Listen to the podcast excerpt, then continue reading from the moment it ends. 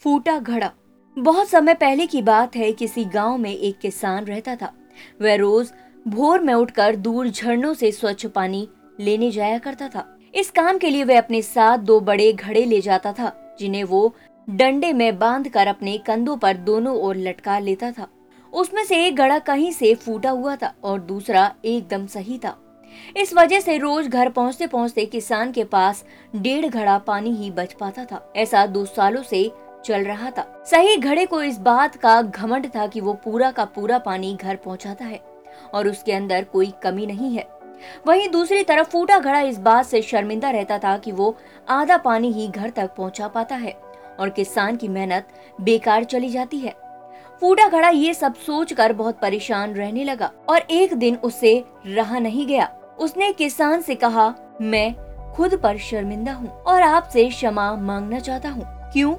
किसान ने पूछा, तुम किस बात से शर्मिंदा हो? शायद आप नहीं जानते, पर मैं एक जगह से फूटा हुआ हूँ और पिछले दो सालों से मुझे जितना पानी घर पहुँचाना चाहिए था, बस उसका आधा ही पहुँचा पाया हूँ। मेरे अंदर ये बहुत बड़ी कमी है और इस वजह से आपकी मेहनत बर्बाद होती रही है।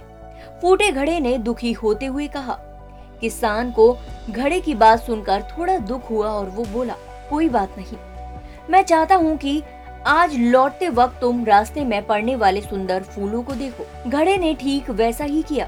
वह रास्ते भर सुंदर फूलों को देखता आया। ऐसा करने से उसकी उदासी कुछ दूर हुई, पर घर पहुँचते पहुँचते फिर उसके अंदर से आधा पानी गिर चुका था। वो मायूस हो गया और किसान से क्षमा मांगने लगा। किसान बोला, शायद तुमने ध्यान नहीं दिया। पूरे रास्ते में जितने भी फूल थे, वो बस तुम्हारी तरफ़ ही थे।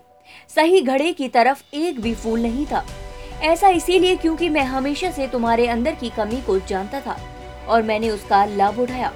मैंने तुम्हारे तरफ़ वाले रास्ते पर रंग बिरंगे फूलों के बीज बो दिए थे। तुम रोज थोड़ा थोड़ा करके उन्हें सींचते रहे और पूरे रास्ते को इतना खूबसूरत बना दिया। आज तुम्हारी ही वजह से मैं इन फूलों को भगवान को अर्पित कर पाता हूँ और अपना घर सुंदर बना पाता हूँ। तुम ही सोचो, अगर तुम जैसे हो वैसे नहीं होते तो भला क्या मैं ये सब कुछ कर पाता? तो दोस्तों, हम सभी के अंदर कोई न कोई कमी होती है और यही कमियाँ हमें दूसरों से अनोखा बनाती है। उस किसान की तरह हमें भी हर किसी को वो जैसा है वैसा ही स्वीकार करना चाहिए और उसकी अच्छाई की तरफ़ ध्यान देना चाहिए।